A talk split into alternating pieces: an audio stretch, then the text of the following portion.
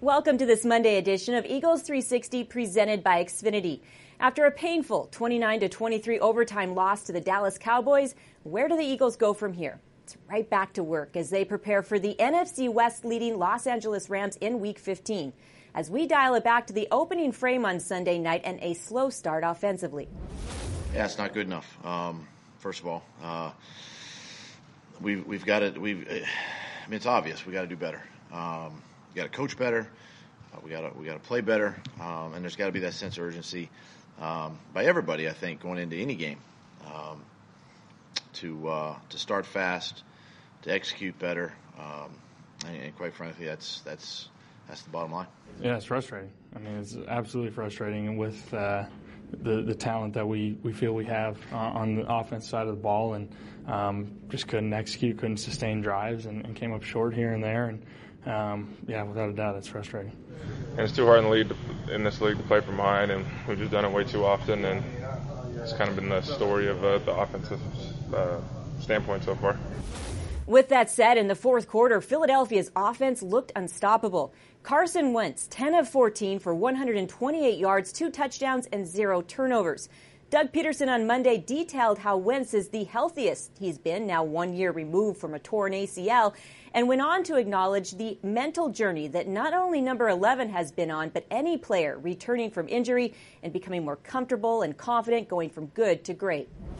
You know, the, the mental journey coming back from an injury for any player. Um, I, I, think of Sproles, I think of Jason Peters, Jordan Hicks, guys that we missed last year um, that are back, and, and Carson's the same. So I think of the mental mental aspect of, of that and how well they they worked in the offseason to get themselves back ready to play this year. And accuracy comes in many forms. It's not necessarily the quarterback. I, I, have to factor in route running. I have to factor in coverage. I got to factor in protection. There's all kinds of aspects that that go into um, accuracy for a quarterback.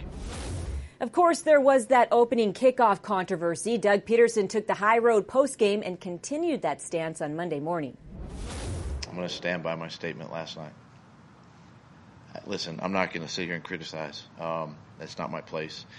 We have an opportunity. We have a, a protocol that we can use uh, to turn in plays on a Monday. I, I, listen. I know it doesn't doesn't help us. It doesn't change the output of the football game.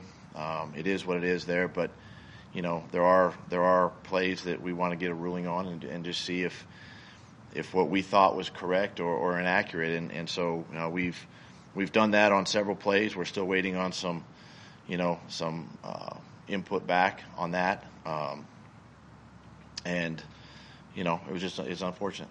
Unfortunate. Our Alex Smith wrote how the Eagles' shorthanded defense almost carried Philadelphia to victory with 99 defensive snaps after Dallas held on to the ball for more than 45 minutes. As we zero in on Fletcher Cox, who had one and a half sacks on Sunday, now the franchise leader in most sacks by an interior lineman. I think we did a good job of getting after the quarterback. Uh, we knew it was going to come down to them against us and uh, in the rush and, uh, you know, hitting them and, and you know, trying to get them off his spot, make them uncomfortable. I think we did that, but obviously I don't think we did it enough. Um, I don't think we did enough to win the football game. And, you know, when it comes down to it, no matter uh, what you do, um, how hard you do it, unless you get the win, then nothing else matters. As we look ahead to what's on the menu Tuesday, courtesy of Amoroso's, 8 a.m., head coach Doug Pederson goes one on one with Eagles insider Dave Spadaro. Mike Groh and Jim Schwartz will hold their weekly press conferences. We'll hold that live for you. And then it's another edition of Eagles 360 presented by Xfinity. See you then.